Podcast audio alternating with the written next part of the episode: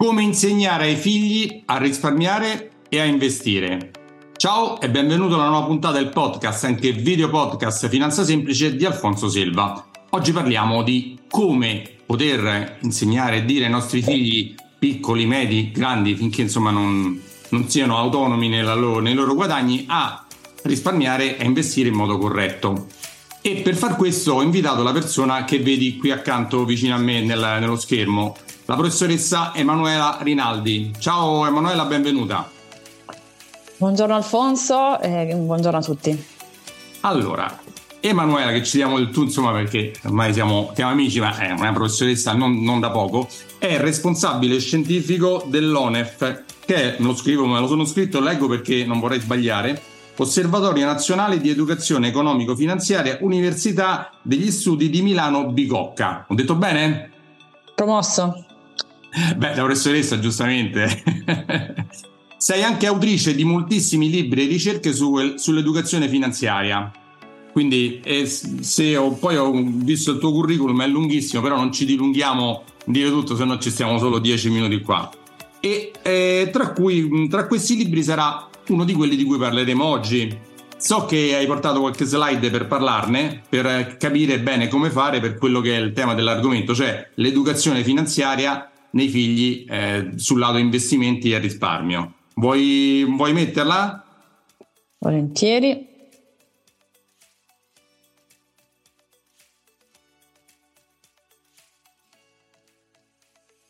Allora, eccoci qua. Confermi? Senti, ti, faccio, ti, faccio, una domanda che magari sembra stupida. Quella è tua figlia? No, è una immagine trovata su internet. Pensavo un po' gelosa. No, sono un po' gelosa delle foto dei familiari, quindi non troverai foto di minori. Senti, allora, eh, io cerco sempre di fare tanta educazione finanziaria per i grandi, per quelli che potrebbero essere i miei clienti, sai, io faccio il consulente finanziario, però giustamente eh, se uno inizia da piccoli, magari arrivano a 18, 20 anni, 25, 30 che iniziano a lavorare e sono già ben formati, quindi tu stai facendo un lavoro fantastico per eh, diciamo, educarli da piccoli. Hai fatto questo libro, ce ne vuoi, ne vuoi parlare? Volentieri, anche perché questo, il tema del denaro come mediatore tra genitori e figli è stato l'oggetto della mia tesi dottorato, che è una tesi in sociologia, e anche in parte del master in psicologia economica che ho fatto tanti anni fa e poi di tutta la mia carriera eh, universitaria e in particolare eh, in un periodo storico ed economico dove eh, non è più possibile contare su un sistema di welfare così generoso come quello degli anni passati, diventa fondamentale insegnare ai figli sin diciamo dall'infanzia una gestione corretta del denaro eh, per due motivi fondamentalmente. Uno per eh, abituarli a gestire correttamente le finanze, costruire un buon livello di benessere finanziario, eh, sfruttando anche le opportunità che il mercato offre, due per evitare degli errori che difficilmente possono essere poi corretti eh, con quegli stessi sistemi, ripeto, di welfare, pensiamo banalmente alle pensioni o anche agli aiuti che potevano eh, arrivare anni fa, eh, aiuti anche di tipo familiare, perché da sociologa eh, sottolineo sempre il fatto che l'allungamento della vita media di un adulto in Italia è un, un fattore positivo da tanti punti di vista, ma vuol dire anche che i figli ereditano più tardi il capitale eh, e per cui questo è, è fondamentale insegnare sin da piccoli eh, le competenze finanziarie da sviluppare poi durante la crescita. Sai che io ho fatto uno dei primi video che ho pubblicato è stato a mio figlio che aveva 13 o 14 anni, gli ho fatto un po' di domande su come investire, risparmiare, cosa è stato uno dei video più visti, nonostante sia molto grezzo come era fatto, incredibile, è una cosa molto molto sentita. Non Senti, stento non stento a crederci e, e anche nella mia, eh, nel, nella mia, carriera di studiosa ho intervistato tanti genitori che dicevano che i figli raccontavano loro tante storie, tanti pensieri sul, sul denaro. Il problema è che molte volte i genitori non sanno bene eh, su che basi poi costruire le competenze finanziarie, altri proprio invece hanno paura o dicono che non vogliono parlare di denaro ai figli fino a che non sono magari preadolescenti ed è per questo che ho scritto la paghetta perfetta. Sai Manuela, io mi ricordo che quando ero piccolo i miei non parlavano molto con me di, di soldi perché eh, c'era la cosa dei, dei, nostri genitori, dei nostri nonni ancora di più, che era una cosa di cui c'era un tabù completo. Cioè dice quando sarai grande capirai, no? Quando sarai grande c'è... Però secondo me uno arriva a 20 anni che comincia a guadagnare qualcosa, è veramente di un'ignoranza eh, abissale. Infatti poi noi siamo nell'ambito europeo e non solo, anche mondiale, ai posti bassissimi come educazione e cultura finanziaria. Non so se mi confermi questa, queste, queste statistiche. Ti confermo, siamo agli ultimi posti secondo le indagini OXE internazionali, sia tra i quindicenni che tra gli adulti. E spesso, e poi vediamo però assieme i diversi fattori, però all'origine c'è un approccio culturale eh, che è diverso da nazione a nazione, per cui ad esempio negli Stati Uniti il tema del denaro è molto più discusso in famiglia, anche tra i bambini piccoli, anche tra gli adulti, eh, forse anche per un'impostazione culturale religiosa, e qui ti cito Max Weber che è un sociologo molto famoso che ha scritto proprio un saggio sulla relazione tra spirito del capitalismo e etica protestante che non abbiamo in Italia, noi comunque abbiamo ancora una forte influenza della cultura cattolica che vedeva il denaro più come sterco del diavolo. Quindi è chiaro che se il denaro viene percepito in questo modo non è la prima risorsa che ti viene da eh, avvicinare a un bambino. Senti, la prima domanda che ti faccio sembrerà semplicissima, ma la paghetta ai figli, tu sei favorevole o contraria, insomma, dargliela, oppure pagargli a piedi lista qualsiasi cosa uno eh, voglia fargli? Cioè, tu che ne pensi eh, da, da, dal tuo libro? Cosa esce fuori?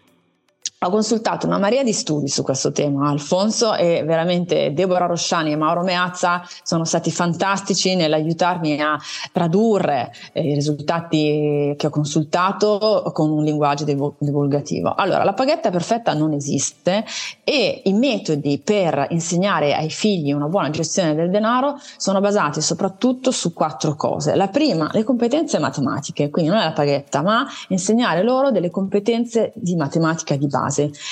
Secondo, la capacità, la capacità, di fare un budget, quindi spesso le due cose sono associate, no? Quindi quando ai bambini fai vedere con uno schema che sia scritto, che sia un foglio Excel, che sia un'app, che sia il quaderno della nonna Maria dove c'erano le entrate e le uscite e li aiuti a tenere sotto controllo le entrate, le uscite, le previsioni di uscite, quindi banalmente voglio un nuovo gioco della PlayStation, va bene, quanto costa, quanto devi accantonare ogni mese, quanto devi guadagnare ogni mese, quello serve molto, molto, molto di più che non dare la paghetta, perché in Italia non esistono, non esistono degli studi eh, solidi, ripetuti su più campioni indipendenti che indichino che la paghetta è utile a migliorare le competenze finanziarie, quindi molto più utile. Competenze matematiche, budget, competenze di, scrittu- di lettura, quindi comunque saper leggere eh, un, un, contratto, un articolo che parla di finanza, sono cose che chiaramente possono iniziare da piccoli, ma non andando a consultare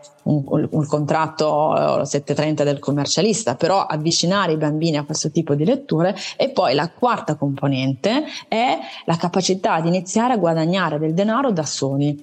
Quindi si è visto che i minorenni che iniziano a fare dei lavoretti da, da, da, da giovani durante l'adolescenza, anche in Italia, nelle classi medie o medio-alte, hanno migliori competenze finanziarie a parità di altre condizioni. Specifico che si tratta delle classi medie perché se si tratta di ragazzini che magari devono andare a lavorare perché sono di famiglie poco abbienti e quindi a 16 anni magari eh, sono tra virgolette obbligati per fam- per aiutare diciamo a mantenere la famiglia non necessariamente si, si instaura questo circolo virtuoso. Però questi sono i quattro ingredienti chiave secondo le ricerche scientifiche eh, raccolte in Italia.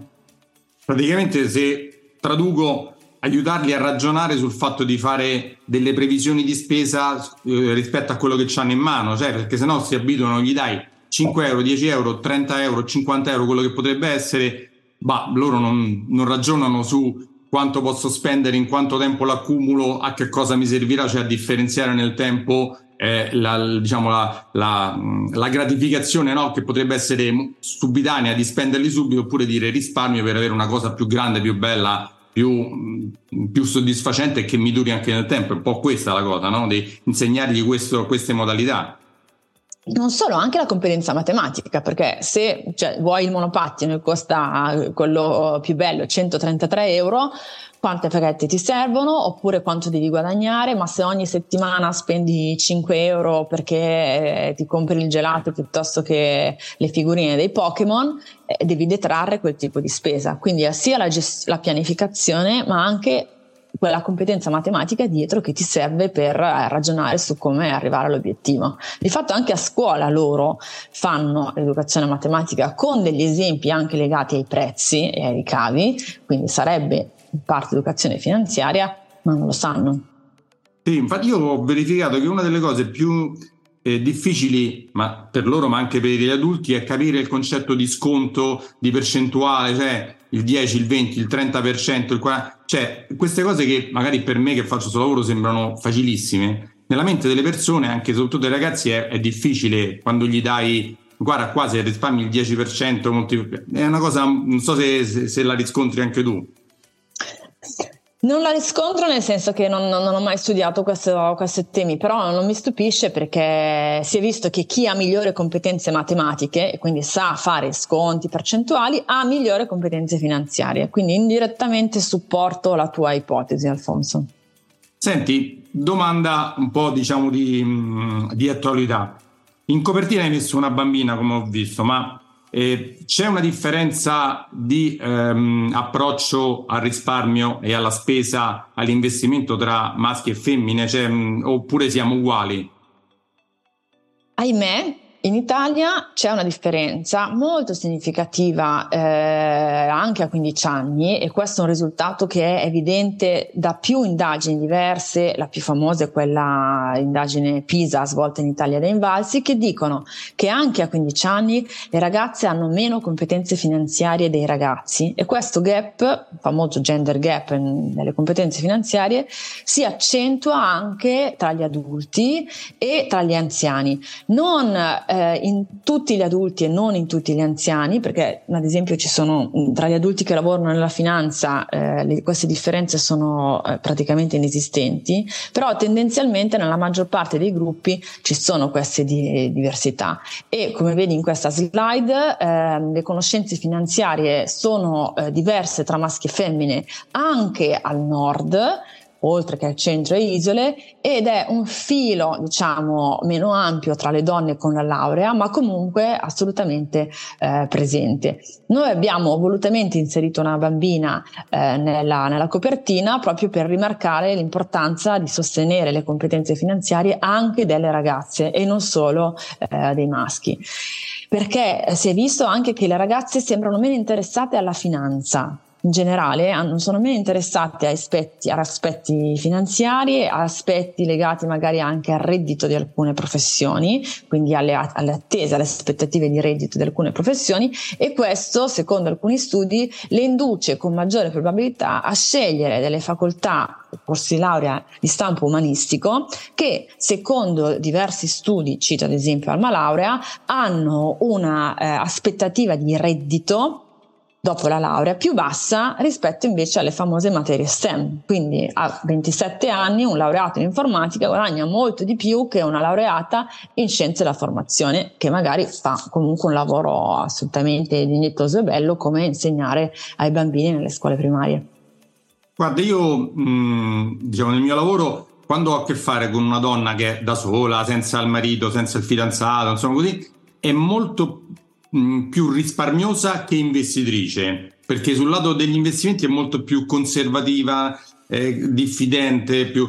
mentre invece gli uomini magari, a parte le varie differenze, sono più invece sul lato del cosa investo, come investo, anche si lanciano anche di più, le donne sono più... Eh, mh, meno vogliose di rischiare. Ecco, io ho riscontrato questo, non so se anche da, da questa ricerca che hai fatto, questo libro che hai scritto è, è anche nelle donne di una, diciamo, grandi, mature, Sì, sì, è, um, questo, questo um, libro è dedicato soprattutto al rapporto genitori-figli e ai minorenni, però le, le, indagini che sono state fatte, ad esempio ce n'è un, un, una recente fatta anche dalla, dall'Università Cattolica sugli stereotipi di genere e eh, sulle differenze tra uomini e donne nel rapporto con la finanza, indicano che c'è una eh, maggiore propensione al rischio degli uomini rispetto alle donne. E gli studi che abbiamo fatto all'università, adesso ti racconto questo progetto, progetto, abbiamo un progetto gratuito che si chiama Fitness for Finance, migliora il tuo benessere finanziario. Gli studenti dell'Università di Cocca possono iscriversi gratuitamente abbiamo volutamente inserito una quota pari tra maschi e femmine, perché di solito abbiamo una marea di iscritti, soprattutto maschi, ma noi volevamo che fossero 50-50, e noi misuriamo all'inizio e alla fine del percorso alcune competenze, atteggiamenti, interessi e propensione al rischio. E si è visto che alla fine del percorso le ragazze migliorano le loro competenze, così come anche i ragazzi, ma non si riduce il gender, il, le differenze di genere sulla self-confidence, cioè sull'autoconfidenza, su quanto tu ti senti sicuro delle tue scelte, quello che dicevi tu, cioè le donne sono più risparmiose, più prudenti. Allora, non necessariamente un male, perché no, no. se tu cioè, lo sai anche tu che se tu sei eh, diciamo uh, così propenso al rischio che um, senza, cioè, senza, attenzione investi in azioni, eh, criptovalute e cose di questo tipo può essere molto rischioso. Però il problema delle donne è che a volte non sfruttano le opportunità legate ad alcuni momenti rischiosi che però possono essere assolutamente sfruttati eh, se accompagnati da una scelta informata, anche da un buon consulente e quindi questo poi eh, se tu non cogli le opportunità eh, nel lungo periodo il tuo benessere finanziario non cresce, soprattutto tra i ventenni si è visto che eh, vengono, si perdono alcune eh, opportunità importanti tra cui anche il fattore tempo perché se tu a vent'anni fai un, un certo tipo di investimento senza avere aspettative di disinvestire nel breve periodo, magari dopo 15 anni potresti trovarti, se il mercato ti premia e è diversificato bene, delle buone eh, soddisfazioni.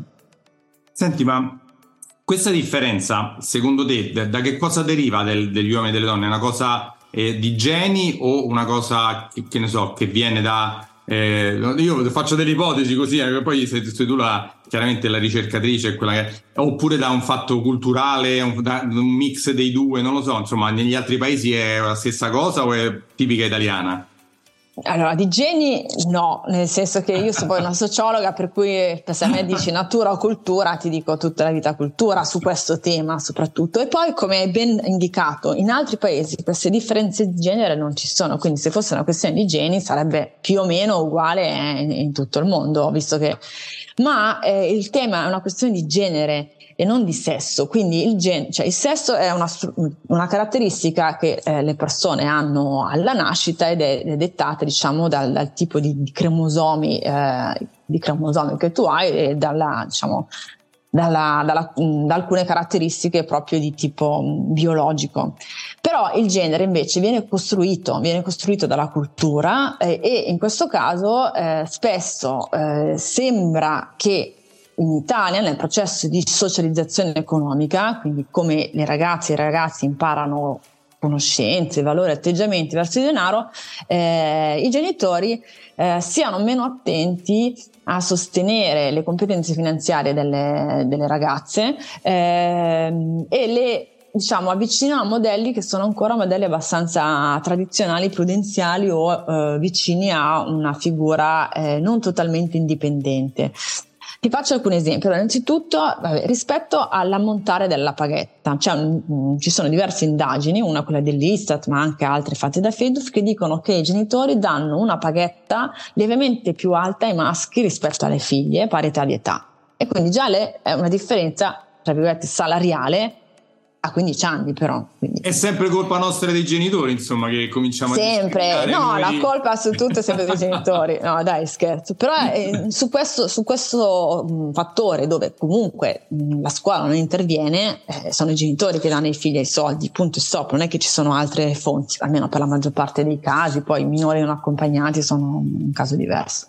Secondo luogo, si è visto che anche rispetto ai lavoretti, cioè all'idea di fare i lavoretti, fare i lavoretti esterni, esterni, eh, cameriera piuttosto che distribuire della, dei volantini, c'è una maggiore propensione a incentivare i maschi a farli rispetto alle femmine. E anche questo può essere appunto ehm, una mancanza di mh, rilasciare una progressiva autonomia ai, ai, alle figlie femmine che invece le aiuterebbe magari a sviluppare delle competenze finanziarie se eh, guidate. E poi c'è un discorso anche di media, di modelli eh, televisivi, modelli social, modelli cinematografici che a volte sono ancora eh, a predominanza maschile. Ad esempio, io, così, quando tu dici, ma tu citami degli, una persona molto ricca, eh, tra gli esperimenti che facciamo all'università o con anche altri enti con cui collaboriamo, spesso ci dicono Elon Musk, Bill Gates, Mark Zuckerberg,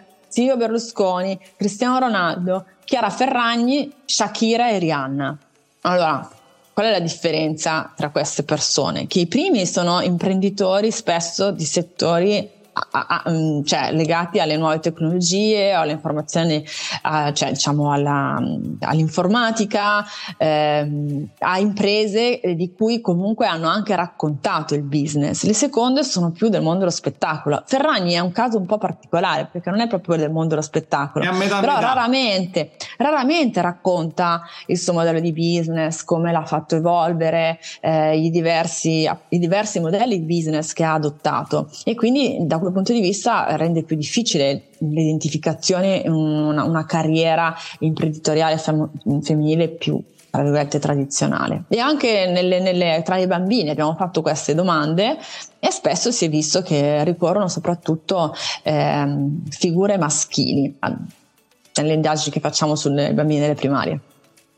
Senti, secondo te, secondo voi, dalle vostre ricerche, è sbagliato dare dei premi per lo studio o per l'impegno o per delle cose, cioè dire che ne so, se tu metti a posto la camera tua, se tu apparecchi sparecchi, se tu eh, prendi più di sette, ti do, cioè è sbagliato fare questo sistema incentivi o no? Lo voglio chiarire, no, non è sbagliato, non ci sono evidenze, eh, no scusa, la risposta corretta è non ci sono evidenze scientifiche che dicano che questo tipo di eh, accordo familiare crei eh, mh, delle problematiche a livello di competenze finanziarie eh, nelle indagini svolte in Italia. Quindi mh, se tu vuoi dare dei soldi ai tuoi figli perché fanno dei lavoretti oppure perché prendono dei buoni voti a scuola, dal punto di vista, sottoscrivo Una Rinaldi, eh, esperta di ricerca sull'educazione finanziaria, non ci sono controindicazioni nel tipo di competenze finanziarie che loro svilupperanno. Quindi quando io sento degli esperti, magari psicologi, che dicono no, orrore, non si danno i soldi ai figli quando prendono dei buoni voti a eh, scuola o quando è per quello che te lo chiedo, perché l'ho sentiti. No, ma lo dicono sulla base della loro esperienza personale, dei loro clienti, dei loro pazienti, che non sono i 10.000 che ho studiato con i dataset dei Vanzi, sono quei 100, 200, 10, poi dipende di che tipo di, di, di, di, casistica hai, che vengono nel tuo studio, che sono magari una, diciamo, un gruppo della popolazione un po' selezionato, non è proprio rappresentativo a livello nazionale. Anzi, nelle interviste che io faccio, questo è un livello più aneddotico, però comunque mh, è importante da raccontare, ci sono delle mamme che mi raccontavano in realtà loro da quando hanno inserito il, eh, l'introduzione di dare dei soldi quando si fanno dei lavoretti in casa, hanno visto che la figlia in particolare si impegna di più banalmente a apparecchiare la tavola, anche perché la madre gli ha insegnato bene come fare bene questo, questo lavoro, con i principi del Galateo, con l'attenzione alla tavola. E quindi e questo è un, uno studio americano, ad esempio, che ti cito, si è visto che far fare i lavoretti ai figli in, in, casa, ripeto, è americano, quindi non so se vale in Italia, però migliora il loro senso di autoefficacia. Cioè, se tu impari a fare bene quel lavoro, senti che sei bravo. Non è che puoi metterlo a curriculum, perché a 16 anni non puoi dire sono bravo a... però sai che lo sai fare bene, sai che se vai in un ristorante sai farlo bene, sai che se vai eh, cioè, rispetto anche ad altre mansioni che uno può fare in casa, sai che se lo puoi fare bene lo puoi anche vendere al vicino di casa piuttosto che una volta che entrerai sul mercato di lavoro. Senti, un'altra domanda che mi è venuta, ma eh, secondo te dalle, dalle tue esperienze è meglio dare ai figli contanti oppure dargli, che ne so, una, una carta ricaricabile, quindi mettergli sopra e fargli capire che fargli fare dei... Cioè, qual è la cosa migliore anche per abituarli al futuro? Perché i contanti ormai stiamo andando verso un mondo che si usano sempre di meno, no? E quindi secondo me io ai miei figli li do più su carta ricaricabile piuttosto che contanti. Eh, quindi allora, dal punto di vista delle ricerche si è visto che darli in contanti eh, migliora il senso, cioè, scusa, darli sotto forma di carta di credito o comunque carta prepagata ehm, ti induce a spenderli con maggiore facilità. Quindi il ah. denaro elettronico eh, viene speso con maggiore facilità eh, e questo lo confermano tante indagini fatte sugli adulti. Però allo stesso tempo ehm, se parliamo appunto di un, di un minorenne, c'è un grande vantaggio per un genitore nell'usare il denaro elettronico, cioè il controllo, per cui tu vedi esattamente cosa spendono, la sicurezza, perché comunque se, tu, cioè, se lui va all'estero oppure va a fare un viaggio e gli dai la carta ricaricabile, insomma, se la rubano devono comunque conoscere il PIN, devono avere una serie di strumenti, quindi cioè, è diverso rispetto magari alla nostra epoca quando andavi a fare la gita e ti davano le 200.000 lire che devi nascondere nella valigia perché avevi paura che, che te le rubassero. Quindi eh, è abbastanza importante. Poi eh, tenere in considerazione questi due aspetti. Poi c'è un'altra questione le adolescenti a volte fanno delle spese che i genitori non dovrebbero sapere, quindi non so, le sigarette piuttosto che l'alcol eh, e quindi eh, la carta prepagata a volte viene poi eh, bypassata in modo creativo dagli adolescenti che ho intervistato con altre forme di, di pagamento che possono essere appunto contanti piuttosto che crediti girati su eh, Satispay o in altro modo. Vabbè, lo sappiamo che tanto noi siamo stati, anche noi figli, che ne siamo inventati tutti i colori e loro sono sempre creativi nel trovare nuovi sistemi per fregarci, perché è, è così, è un gioco che si ripete, è normale. Finanza creativa, anche eh sì. gli adolescenti. Senti, mh, mm, passiamo a un altro argomento. Tu che dirigi appunto questo Osservatorio Nazionale dell'Educazione Economico-Finanziaria, mh, mm, secondo te qual è, quale potrebbe essere eh, le cose da fare per incrementare questa eh, educazione finanziaria nei figli, nei bambini, anche perché qua non so quanto spende lo Stato e quanto eh, vanno i privati, ma c'è un'integrazione, c'è, c'è un, un accordo? Mm, allora, negli ultimi anni sia il privato che eh, lo Stato hanno investito tanto in termini di educazione finanziaria in Italia e una delle manifestazioni diciamo uh, più uh, visibili eh, è stata la creazione del mese dell'educazione finanziaria, ottobre, ottobre che da diversi anni è appunto dedicato alla um, realizzazione di tante iniziative, programmi, risorse di educazione finanziaria. Anche la pagata perfetta l'abbiamo pubblicata proprio a ottobre dell'anno scorso, che era il mese dell'educazione finanziaria. Detto ciò, però, eh, le competenze finanziarie degli italiani non stanno ancora migliorando molto e nei tavoli di lavoro che facciamo con docenti di atenei diversi all'interno di ONEF, l'osservatorio che, che dirigo, si è visto che eh, uno degli aspetti più critici è il lavoro di rete che ad oggi manca ancora rispetto a questi diversi enti, così come anche un'attenzione a individuare quali sono gli strumenti o le pratiche che funzionano di più, quindi individuare le best practice attraverso delle ricerche indipendenti. Invece a volte eh, gli enti vanno avanti sulla loro strada senza verificare quanto sia efficace quella, quella tipo di percorso didattico, anche perché magari a volte sono mossi da eh, più un ragionamento di eh, visibilità. Quindi manca una sinergia tra enti pubblici e privati del terzo settore eh, perché a, a, volte alcuni enti sono più interessati a un discorso di eh, visibilità o di coinvolgimento di tanti, tante persone, tanti alunni, tanti eh, utenti e trascurano invece la, l'aspetto della valutazione dell'efficacia del percorso didattico. Eh, su questo ci sono le linee guida promosse dal Comitato Nazionale Educazione Finanziaria, quello presieduto da Anna Maria Lusardi.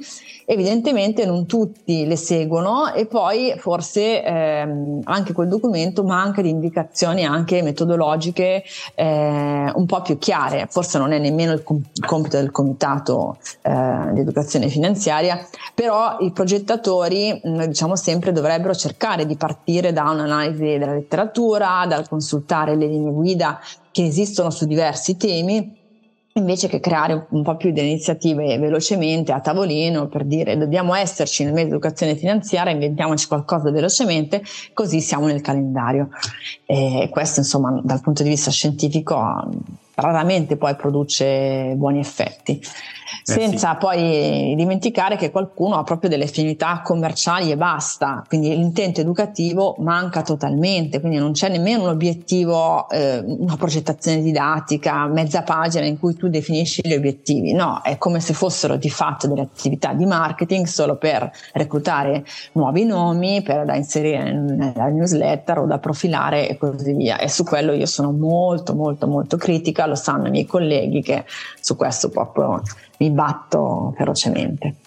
Senti Manuele, però c'è una buona notizia, è di è un mese fa, insomma non mi ricordo esattamente, che finalmente hanno fatto una legge per eh, far fare l'educazione finanziaria a scuola.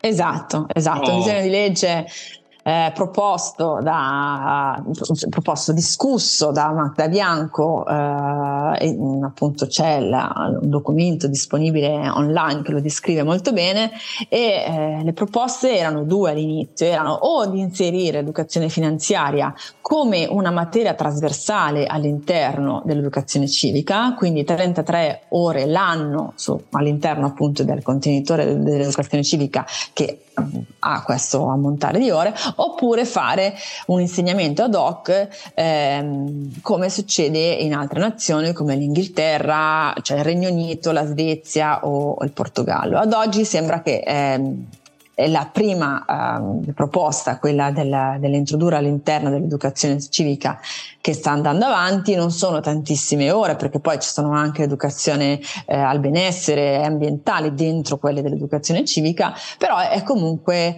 eh, un inizio e ci auguriamo che ehm, sia un'occasione anche per tutti questi altri player che ti citavo prima, banche, assicurazioni, studi creator, società che fanno consulenza o anche consulenti indipendenti per cercare di consulenti mettere... Consulenti finanziari come me che facciamo, consulenti finanziari. Tante, tante, cose sull'educazione finanziaria, insomma nel mio te. piccolo. sì, sì, sì, assolutamente, per mettere in condivisione anche le risorse che esistono già. Cioè, so che anche tu hai un libro gratuito sì, che ha diversi spunti che ha sì, diversi sì. spunti. Eh, chiaramente, eh, facciamolo vedere, visto che l'hai citato, io non sono un professore, però l'ho scritto da, da, diciamo da, da uno che sta sul mercato. Scritto semplice, come investire tuoi soldi senza sbagliare. Eh? Una cosetta piccola, non da, da professoressa universitaria, però ti dà proprio le basi per capire le differenze fra un'azione, un'obbligazione, eh, una casa, investire in case, in oro, in bitcoin, cioè capire le cose proprio basiche basiche per non arrivare da zero, ecco, perché purtroppo tante persone che hanno la nostra età non, non hanno mai avuto questa educazione finanziaria proprio base. Quindi speriamo, questa la vedo una cosa positiva, questo, questa legge, no? che vi hanno coinvolto? Allora, eh, al momento eh, nella, nella, costruzione del disegno di legge no, adesso si tratta di fare una sperimentazione che sarà controllata da Banca d'Italia per vedere come va l'introduzione nelle diverse scuole. Eh, quello che eh, so è che ehm, ci sono alcune ehm, collaborazioni in corso con eh, uno dei membri del comitato che dirigo sulle studentesse di sci- studenti di scienze e la formazione. Quindi vedere anche come reagiscono gli insegnanti, ad esempio delle scuole primarie, rispetto a questa idea di introdurre la finanza anche all'interno delle loro ore. Perché ci sono tanti eh, insegnanti, ma anche sociologi, di recente sono stata a una conferenza eh, dove ho assistito a questa reazione, che vevo, vivono con orrore l'idea che la finanza venga introdotta a scuola. Quindi proprio ho sentito un, un collega che durante una seduta eh, plenaria in una, un'aula magna diceva adesso ci mancava solo educazione finanziaria a scuola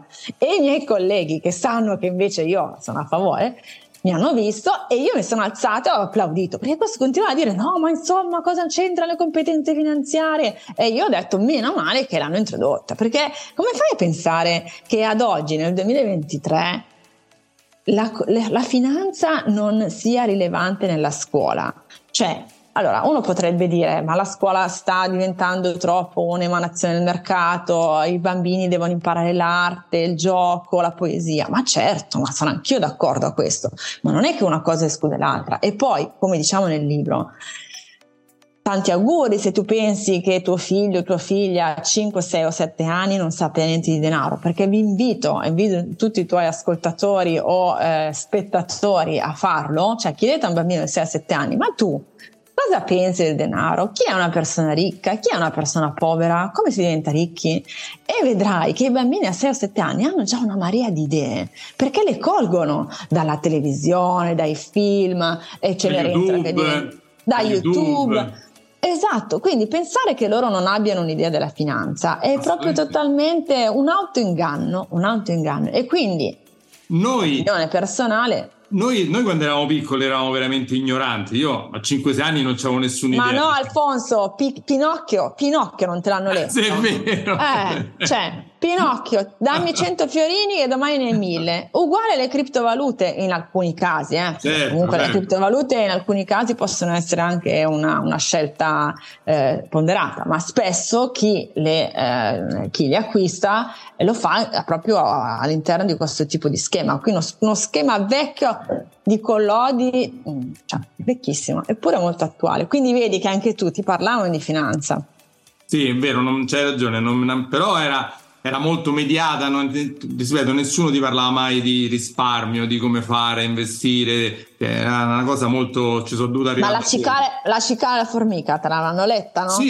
Sì, e quello sì. è una favola sul risparmio. Poi una, guarda, un altro libro, questo gratuito che ti cito, poi non so se possiamo mettere in link, ma lo trovi no? su Amazon. Dopo mi mandi, eh, dopo mi mandi tutti i link che troveranno chiunque sente o vede questo eh, filmato su, sia sul podcast che sul canale YouTube troverà i link dove scaricarsi i libri gratuiti di Emanuela, però poi chiaramente andatevi a comprare questo libro di cui abbiamo fatto vedere le slide. Eh no, vabbè, il mio ancora per poco è gratuito, il tuo è un libro serio, super serio, quindi scaricatelo, pagatelo, informatevi e capite come fare per i vostri figli a eh, creare in loro il seme del domani per investire bene, perché se tu non te ne occupi, qualcun altro se ne occuperà per te e magari esatto. ti frega. E magari esatto. ti frega. Perché se tu sei ignorante, ignorante nel senso di non sapere in una cosa, non puoi neanche non c'hai le basi per capire nulla e quindi qualsiasi cosa ti raccontano tu ci credi e poi sono quelli che arrivano da me sai quanti arrivano da me che dico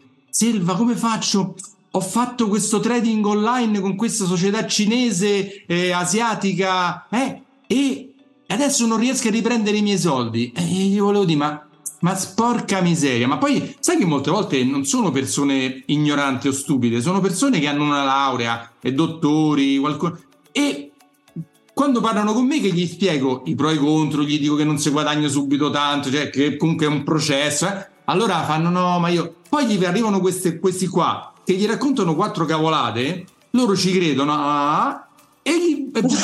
Eh sì, vabbè, così dai, porca misera, io sai quante puntate ho fatto per spiegare questa cosa? Dico, studiate, capite e poi rivolgetevi a chi fa questo lavoro serio, ma anche con delle basi, perché se tu vai da qualsiasi persona, il primo che incontri che ti dice che ti dà 10% al mese, ma come ci puoi credere? Come fai? Eppure ci stanno, eh?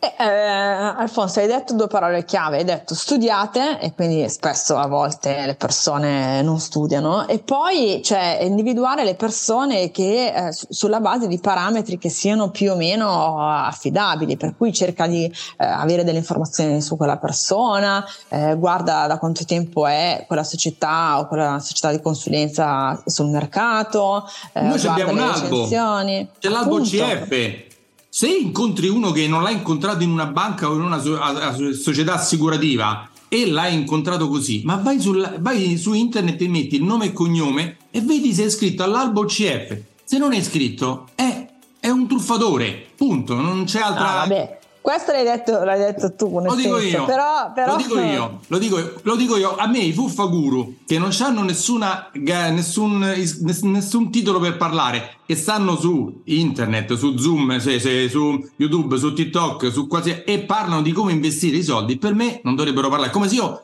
parlo mi andassi a fare il professore alla bicocca, scusami, ma non lo posso fare, non ho i titoli, non ho l'esperienza. Eh, mm, scusa, eh, permettimi di, di difendere anche quello che facciamo noi, eh.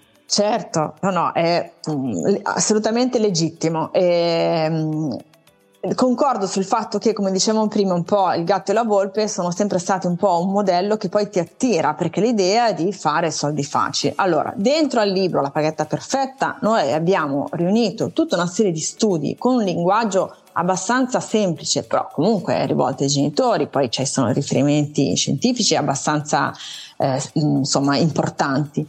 Invece, eh, anni fa abbiamo curato nel 2013 e nel 2020 due pubblicazioni per le scuole primarie gratuite, si chiamano Fiabe Denaro, l'uno dedicato soprattutto al risparmio e il Fiabe Denaro 2 eh, invece dedicato più anche a come rispondere agli shock finanziari, eh, prestando attenzione ai nostri tre capitali, e adesso ti faccio vedere quali sono i nostri tre capitali, dove abbiamo raccolto delle fiabe classiche e in alcuni casi le abbiamo fatte eh, rivisitare dai bambini. Ad esempio la cicala formica, che è proprio uno eh, diciamo, degli esempi classici della, dell'immaginario collettivo e eh, della tradizione orale, che poi è stata rivisitata da Jean de La Fontaine, però sempre quello è il concetto, finisce male, finisce che la cicala che non ha risparmiato muore, va, nel, va nell'inverno e, e muore fondamentalmente. Si capisce che questa cicala.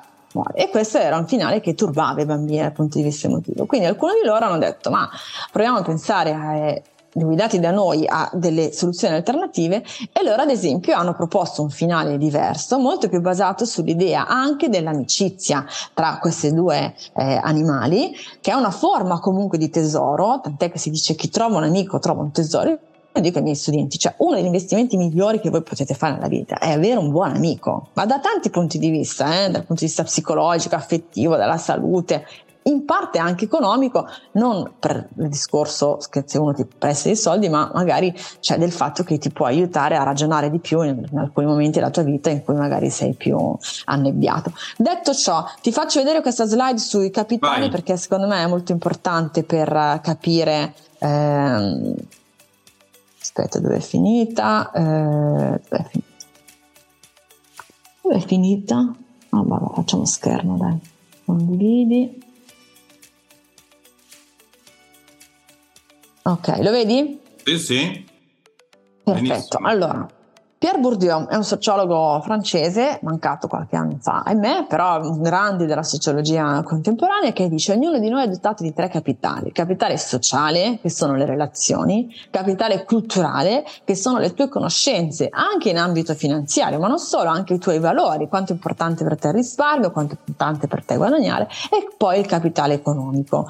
Nella tua vita è importante coltivare tutte e tre queste forme di capitale, perché se tu, come dicevi, sei laureato, hai un un, sacco di di studi, però, però non coltivi il tuo capitale sociale per cui non, non stai attento anche alle persone eh, che frequenti o alle, diciamo, mh, mm, sì, diciamo, agli esperti cui aff- a, cui, a, cui tu ti affidi perché eh, non stai attento a, alla loro affidabilità, al grado di fiducia che non solo tu ma anche altri si riconoscono. E poi non ti metti anche tu un po' a studiare nel, nel portale quello che conta.gov che è quello il grande portale del Ministero voluto dal Comitato Educazione Finanziaria, c'è proprio scritto cinque consigli basici, ma uno è cura i tuoi soldi e informati bene e non firmare se non hai compreso. A volte la gente non ha voglia, cioè è troppo lungo quel documento, non lo leggo e firmo. E poi vengono a piangere da te, Alfonso, le lacrime di coccodrillo, perché appunto magari si trovano con la società che è sparita e che non riescono più a vedere. Quindi in realtà è importante coltivare tutti questi tre capitali, non basta essere molto ricchi. Ahimè ci sono appunto i casi che i miei, i miei studenti mi citano, quindi Maradona, Michael Jackson, eh, l'altro qui è quell'altro attore molto importante, Nicolas Cage, molto ricchi, ma stando al gossip non è che poi abbiano gestito benissimo le loro finanze. Eh no, no, eh, è una cosa, è una cosa che secondo me, cioè, da, da, non dagli studi perché io non sono uno studioso, però da quello che ho letto, da quello che vedo, è chi gli arrivano tanti soldi e non ha le capacità per gestirli, li perde. Li perde, non, non li ha sviluppati o, non, o, li sviluppi da solo o hai la, la, diciamo, la, l'umiltà di affidarti a qualcuno che ti aiuta a gestirli. Perché eh, altrimenti butti tutti i soldi che hai fatto, eh? Facile. Guarda, io uno studio, questo non lo so, mm, però uno studio che abbiamo citato nel, nella paghetta perfetta è proprio uno studio sulle persone che vincono la lotteria e che dopo un po' di tempo eh, ritornano a un livello di insoddisfazione rispetto alla loro vita eh, pari a quello mm, di, di, chi comunque ha una situazione economica anche eh, meno fortunata rispetto alla loro, perché lì entrano delle dinamiche diverse, cioè se tu non sei in grado di mh, mm, avere una soddisfazione della tua vita su, sul fronte relazionale o anche progettuale, quindi vedere una crescita costante magari del tuo introito o delle soddisfazioni del tuo lavoro, dopo un po' torna a un certo tipo di livello di frustrazione. È, è un paradosso, è proprio un paradosso che viene studiato, il paradosso anche del, del tappeto rotante, del, del, del, criceto che alla fine ruota, gira nella ruota per inseguire sempre uno stile di vita e quando migliora, dopo un po' però ci si abitua perché se tu vai sempre in hotel a due stelle, a un certo punto ti si propone un tre stelle, tu sarai contento all'inizio, ma dopo un po' che vai sempre a 3 stelle magari potresti dire beh sai che c'è sono stufo e vorrei il 4 stelle quindi bisogna stare attenti è una questione complessa il denaro da gestire.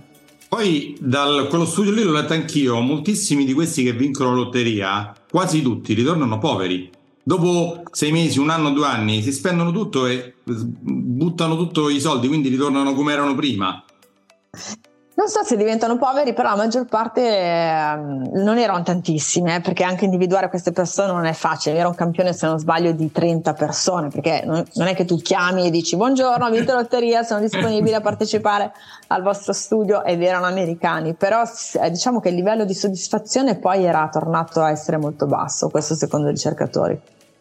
Vuoi andare avanti con le slide? Sì, dai, però mh, mm, ho bisogno, cioè, allora, una, di una piccola premessa. A proposito sempre di educazione finanziaria, mi sente ancora? Sì, sì, sono qua. Ok, sento un clic clic, non capivo. A proposito di educazione finanziaria eh, su basi scientifiche, perché il libro appunto ha come sottotitolo Come educare i figli all'uso del denaro su basi scientifiche, ti voglio citare questo progetto di cui sono molto fiera, eh, che ho diretto per tanti anni e che ancora eh, dirigo, che si intitola La torta dell'economia, un progetto per educare al risparmio, al dono, alla progettualità e alla solidarietà.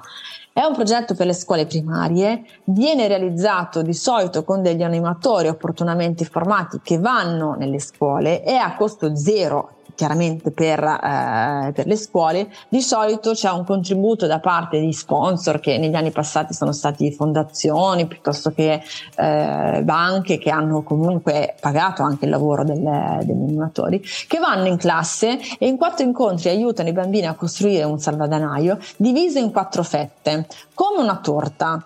E il principio è che se tu hai una torta eccezionale il giorno del tuo compleanno, fatta anche da chef Rubio, ma sei da solo, sei da solo il giorno del tuo compleanno, probabilmente non sei felice. Perché no. mangiartela tutta dopo un po' stai male.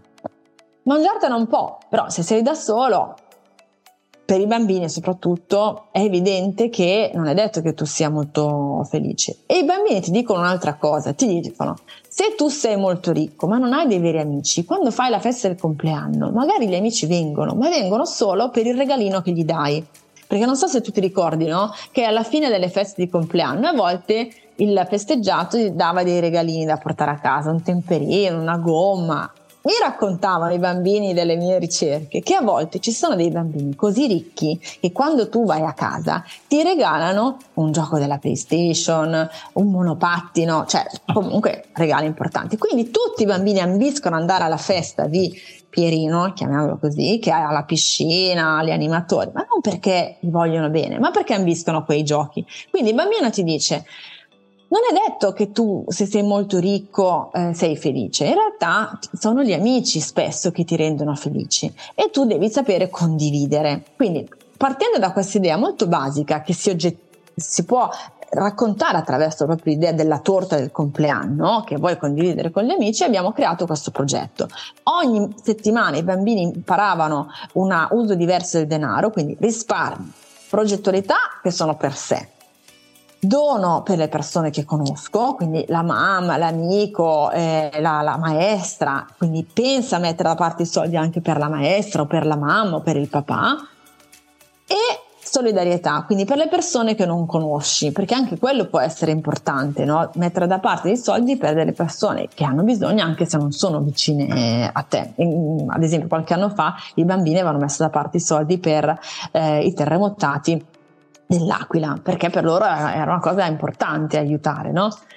Abbiamo provato a testare il progetto con un'equipe di ricercatori indipendenti, quindi c'era uno dei massimi esperti di metodologia della valutazione su questo tipo di progetti, che è il professor Gianluca Argentin, e facendo questa valutazione abbiamo visto proprio che abbiamo preso un gruppo di bambini a cui abbiamo fatto il progetto, un gruppo di bambini a cui abbiamo, non abbiamo sottoposto il progetto, si chiama gruppo trattato e gruppo di controllo e poi attraverso dei modelli statistici abbiamo visto che cosa avevano, quali erano le differenze tra i bambini trattati e non trattati. E si è visto che i bambini che avevano fatto il percorso all'aperto dell'economia avevano innanzitutto sviluppato delle migliori competenze finanziarie, conoscenze finanziarie di base, però le avevano migliorate. Due, un maggiore interesse verso la finanza. Tre, anche un maggiore altruismo. Le maestre ci raccontavano che i bambini erano stati molto più attenti a cogliere i desideri anche a livello, non so, una maestra diceva, eh, i bambini hanno capito che a me piacciono tanto gli orecchini e quindi mi hanno proposto di farmi come regalo degli orecchini. Io diceva, mio marito non se n'è mai accorto e i bambini in classe sì. Quindi anche un esercizio di attenzione ai bisogni degli altri, intelligenza emotiva, come direbbe Goleman. Bello, molto bello. E, mh, mm, si è sviluppato anche ultimamente, si è, si è anche entrato anche questo nel, in questo progetto di educazione finanziaria? L'abbiamo messo nel mese dell'educazione finanziaria, quindi il progetto è stato presentato in più occasioni nel calendario, adesso a volte lo proponiamo insieme anche alle favole o alle fiabe del libro Fiabe denare 2, ma in realtà come università stiamo lavorando su, su, altri, su altri fronti adesso. Senti, prima di concludere, so che avete lanciato una cosa per l'estate, per le ragazze soprattutto, non so perché solo per le donne, forse perché ti tenete a sviluppare più la parte femminile che quella maschile, perché quella maschile la vedete già abbastanza più formata, no? E vuoi parlarne? Molto volentieri, è un progetto su cui l'università eh, con più componenti che sono l'Osservatorio ONEF, il Dipartimento di Scienze Economiche Aziendali, IB Cocca, ma anche il Consiglio Pari Opportunità di Regione Lombardia ha eh, partecipato con il loro patrocinio ed è un campo estivo solo appunto per ragazzi e adolescenti di 16-17 anni di educazione finanziaria all'imprenditorialità, perché come dicevi tu noi vogliamo ridurre questo gender gap e vogliamo partire dalle ragazze ragazze che comunque nella loro vita eh, abbiano un'ambizione anche vaga di fare le imprenditrici, perché anche questo è una, un gap importante in Italia, che le, le donne si concentrano eh, meno nei mercati, nel, nel, nella carriera imprenditoriale e soprattutto solo in alcuni settori di cura, di abbigliamento, di servizi alla famiglia, tipicamente ad esempio gli asili, nido, però eh, invece avrebbero grosse potenzialità anche nei settori STEM. Un complessivo che faremo a giugno del 2024, stiamo raccogliendo partnership, sponsorship, testimonial e se vuoi te lo racconterò eh, in un'altra da, delle puntate eh, del tuo podcast e Come no? dei video. Ti faccio le ultime due domande su questo, ma sarà gratis o sarà eh, cioè, sostenuto dagli sponsor o sarà a pagamento? Sostenuto dagli sponsor, ma eh, totalmente gratis per le ragazze, perché vogliamo ragazze di estrazione eh, molto diversa, tant'è che stiamo facendo già un lavoro con le scuole, con le associazioni sportive, con i presidi, con gli oratori, per portare anche le ragazze che magari studiano nei centri di formazione professionale per diventare poi parrucchiere o estetiste e che hanno comunque uno spirito imprenditoriale che vogliamo coltivare anche insegnando loro l'ABC della finanza. Lo farete solo a Milano o anche a Roma o da altre parti? Al momento nel 2024 lo eh, iniziamo a Milano come pilota, però eh, perché no, eh, con una rete di Atenei potremmo anche replicarlo in altri Atenei. Va bene, allora abbiamo già un appuntamento su questo, poi mi dirai tu quando vorrai promuoverlo che ci avrai le idee più chiare, quindi magari vieni, ne riparli, metteremo i link per iscriversi, per capire come funziona e quant'altro, va bene? Volentieri, comunque chi è interessato può scrivermi una mail emanuela.rinaldi.unimib.it c'è nelle slide all'inizio ma te le mando anche nella, nel testo assieme ai link dei libri gratuiti. Infatti già l'hai fatto quasi da sola, ti avrei detto vuoi lasciare e come raggiungerti, come trovarti, a parte che se andate su, digitate su Google il suo nome, Emanuela Rinaldi, trovate di tutto, quindi poi andate nelle, nei link della puntata, troverete di tutto. Non so se vuoi dire qualcos'altro. Eh, no, voglio ringraziarti e mm, ripetere l'importanza di eh, parlare ai figli del denaro cercando di informarsi, informare noi adulti, ma anche di eh, aiutare loro a sviluppare interesse verso la finanza. Grazie a te Manuela per aver partecipato perché come sai il mio progetto è sicuramente a sostegno di, eh, di, dell'educazione finanziaria dei grandi ma anche dei piccoli. Io di quello avevo, beh, forse non ho mai fatto neanche una puntata, a parte l'intervista a mio figlio. Quindi grazie per aver partecipato, per aver messo il focus su questo argomento che per me è importantissimo. Eh, quindi grazie ancora e se sei disponibile ci sentiremo magari più là su altre materie di tua competenza da, studiosa di queste, di queste cose Volentieri, grazie a te Alfonso. Grazie, grazie Emanuela e noi ci sentiamo alla prossima. Se sei arrivato fin qua i miei complimenti perché puntatona lunga forse la spezzetterò, non lo so, adesso vediamo. Se vuoi avere eh, altre informazioni puoi andare sul mio sito www.alfonsoselva.it, mi trovi su tutti quanti i canali social e puoi iscrivermi per avere una consulenza con me. Ciao e ci vediamo alla prossima. Se sei arrivato fin qui i miei complimenti perché hai aumentato tantissimo la tua cultura finanziaria. Se hai bisogno di una consulenza mi puoi contattare andando sul sito alfonsoselva.it scrivendomi a info-alfonsoselva.it e avrai la possibilità di fissare una consulenza con me gratuita di una mezz'oretta. Poi non ti scordare che sempre andando sul mio sito alfonsoselva.it puoi scaricarti il mio libro Come investire i tuoi soldi senza sbagliare, una guida agile e utile per capire le basi dell'investimento. Se ti è piaciuto il podcast o questo video, perché è anche un video, ti invito a lasciare dei like, a lasciare un commento. Se sei su un podcast su Spreaker, Spotify, Apple Podcast, lascia un like, una stellina. Se sei qui su YouTube, iscriviti e lascia anche un commento e chiedimi qualsiasi cosa se non sono stato abbastanza chiaro. Ciao e ci sentiamo alla prossima. Sono Alfonso Silva, sono un consulente finanziario iscritto al Labo e faccio questo lavoro dal 1994. Lavoro per una grande banca a livello nazionale e mi occupo di banca, credito, investimenti e assicurazioni. Su questo podcast, eh, video podcast, trovi eh, dei miei monologhi di storie di investimento e interviste a personaggi molto molto interessanti in tutti i campi, sempre nell'ambito finanziario economico. Ciao e ci sentiamo alla prossima.